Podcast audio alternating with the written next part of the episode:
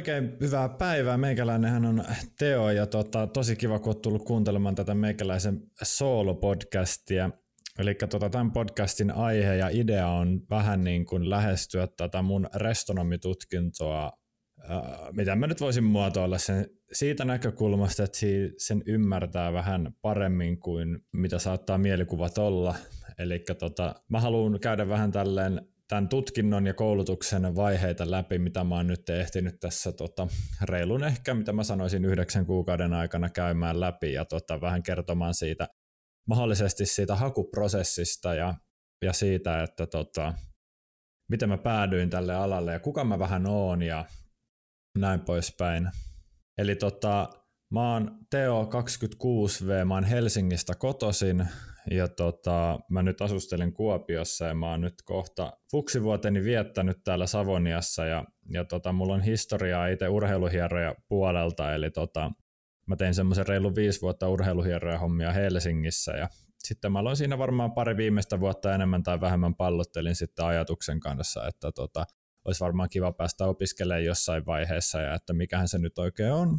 Kun meikäläinen on vähän tämmöinen sarjainnostuja, että mä tykkään vähän kaikenlaisesta ja mä en osaa määritellä itseäni niin sanotusti yhteen lokeroon, joka sitten olisi se joku tietty tutkintoala, esimerkiksi vaikka lääkis tai oikis tai kauppis tai niin kuin yliopistoesimerkkejä tai mitä näitä on. Ja yritin, yritin miettiä jotain semmoista yleishyödyllistä tai semmoista, mikä, mistä on hyötyä vähän kaikissa osa-alueissa työmarkkinoilla. Ja sitten kun mulla on kuitenkin tämä asiakaspalveluosaaminen aika vahva tämän hieroja-yrittäjyyden takia, niin tota, pallottelin sitten kahden tutkinnon välillä, että olisiko se sitten toi wellness-tradenomi yksi toinen vaihtoehto, eli tämmöistä liiketaloutta, koska sitä mulla on sanottu monet, että se on tosi yleishyödyllinen ja siitä on kyllä varmasti hyötyä ja enemmän tai vähemmän löytyy töitä, töitä sitten sen tutkinnon pohjalta, mutta sitten mä aloin miettiä, että mä en ole koskaan hirveän matemaattinen tai numeroista tykännyt puhumattakaan nyt mistään Excelistä, niin tota, sitten mä löysin viime keväänä Savonian Instagramista sitten semmoisen postauksen, missä mainittiin, että restonomi voi esimerkiksi tehdä vaikka digimarkkinoinnin hommia tai sisällön tuotantoa tai tämmöistä visuaalista hommaa, että riippuu vähän siitä, miten itse tota, valitsee niitä kursseja ja mihin haluaa erikoistua, niin tota, mä siitä sitten täysin, että hetkonen, tämähän voisi olla se homma. Minkä takia mä en osannut ajatella restonomia aikaisemmin johtuu siitä, että mulla oli niin vahva ennakkoluulo kyseistä tutkintoa kohtaan, että mä luulin, että restonomit tekee vain ravintolassa tai hotellissa töitä. Vaikka mä oon tajunnut, että on olemassa sitä matkailupuolta myöskin ja näin poispäin, mutta sitten mä mietin, että nuo asiat on ihan kivoja tai ravintolapuoli ei suoranaisesti, koska tota meikäläinen ei ihan hirveän vahvoilla siellä keittiön puolella ole. Siellä puolella mä en valitettavasti halunnut nähdä itselleni tulevaisuutta, koska mä haluan löytää myös semmoisen vähän joustavan työn ja semmoisen, missä mä pystyn tulevaisuudessa tekemään myös muutakin juttuja kuin olemaan pelkästään töissä tai tekemässä ihan järjettömiä vuorotöitä. Kreditit kaikille, jotka tota näitä, näitä hommia jaksaa tehdä, että mä en itse kyllä heitä, heitä tota, niin kuin kritisoi ollenkaan ja arvostan todella korkealle mutta itse en vaan, vaan tota, näe tulevaisuutta semmoisessa alassa, missä mä oon käytännössä todella, todella työpaikka riippuvainen ja työ, tota, työvuoron listoista riippuvainen ja, ja tota, tarkoitan siis suomeksi sitä, että mä joudun menemään työpaikan ja työ, työvuoron listojen ehdoilla riippuen siitä, mitä mä haluaisin tehdä. Jos mä haluan mennä vaikka ulkomaille lomalle tai viikonlopuksi jonnekin kavereiden kanssa, niin mä en vain pysty sitä tekemään puolta vuotta aikaisemmin sitä päätöstä, koska tota, tosi monessa vuorotyössä eletään tämmöistä kolmen viikon työvuorolistaa, joka tarkoittaa siis sitä, että alle kuukauden etukäteen saa parhaimmillaan tai pahimmillaan niin tietää omat seuraavat kolmen viikon menot. Ja siitä eteenpäin ei pysty lupaamaan mitään, koska ei tiedä, onko työvuoro silloin viikonloppuna vai ei. Joka tapauksessa meikäläinen haluaisi miettiä sitä, että, että tota, jos sä mietit, että miksi miksi mun pitäisi valita restonomitutkinto, niin johtuu ehkä siitä, että mä haluan suositella tätä tutkintoa tämän monipuolisuuden takia tosi monelle. Jos sä oot vähänkään ulospäin suuntautunut, omaat ehkä ekstra tai ambivertin piirteitä ja sua, sua kiinnostaa asiakaspalvelu tai toimia lähellä asiakasrajapintaa. Joo, aivan järkyttävä jargoni, mutta tarkoitan sillä, että jos sä haluat toimia oikeasti enemmän tai vähemmän niin kuin asiakkaiden elävien ihmisten kanssa, niin väitän, että restonomi on yksi äärimmäisen hyvä vaihtoehto siihen.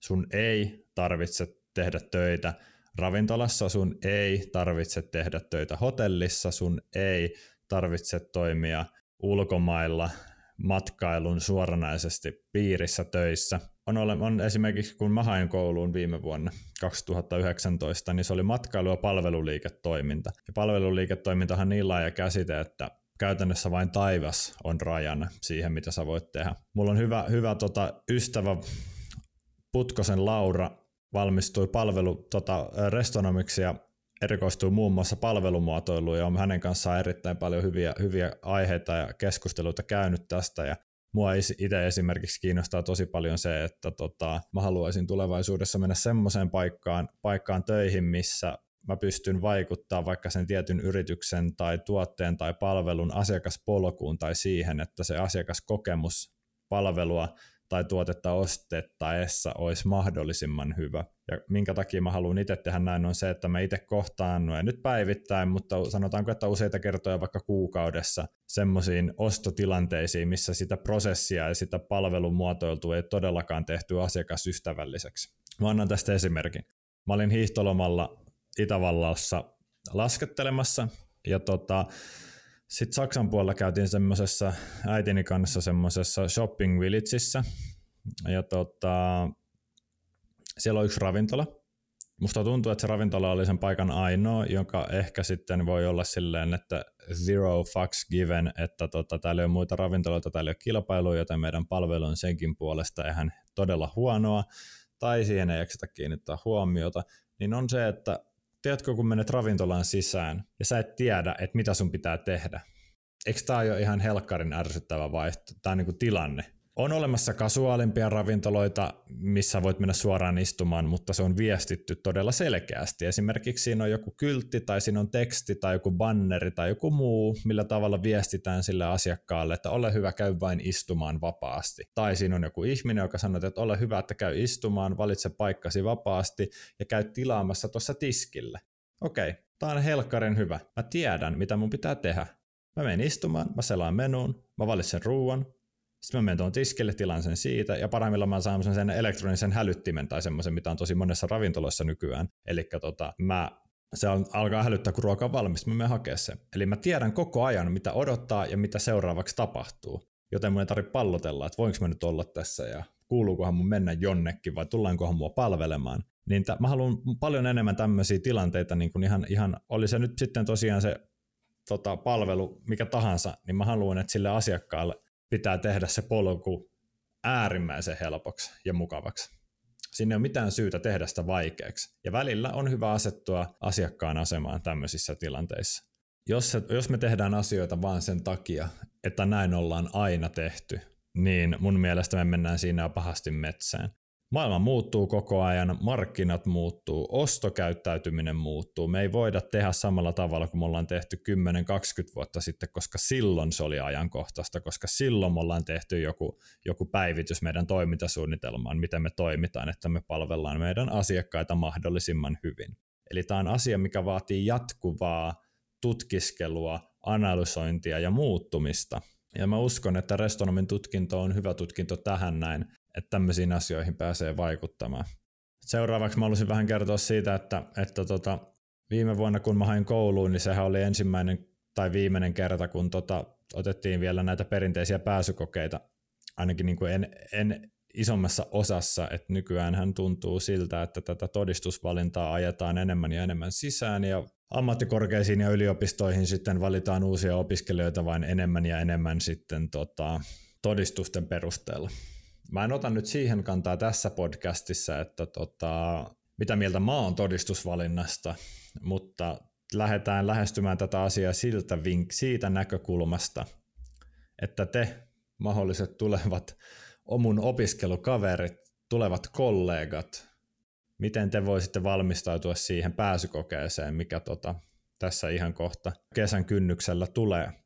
Mua jännitti siis ihan hirveästi ne pääsykokeet tuli. Olenhan mä ollut yli viisi vuotta niin kuin yrittäjää työelämässä, joten siitä on, on aika pitkä aika, kun mä oon viimeksi ollut koulussa.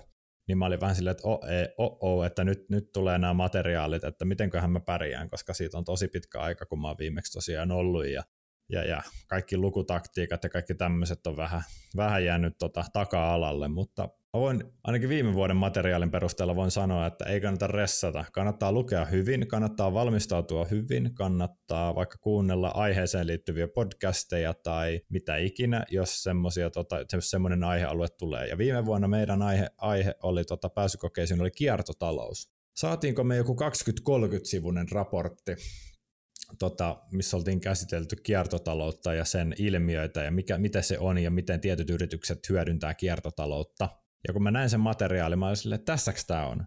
Että eikö meillä oikeasti tule mitään muuta?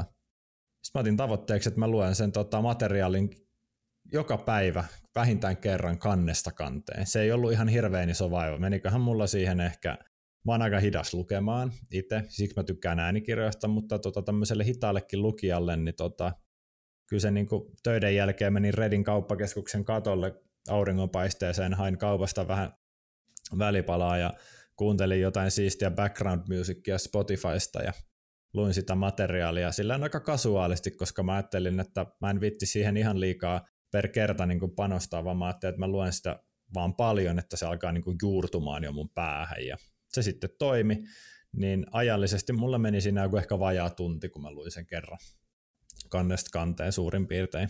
Ja tota, sitten pääsykokeissa, niin sanotaanko näin, että, että tota, meikällä loppui niin kirjoitettava paperi kesken, mitä mä olisin voinut tota, niin kirjoittaa lisää.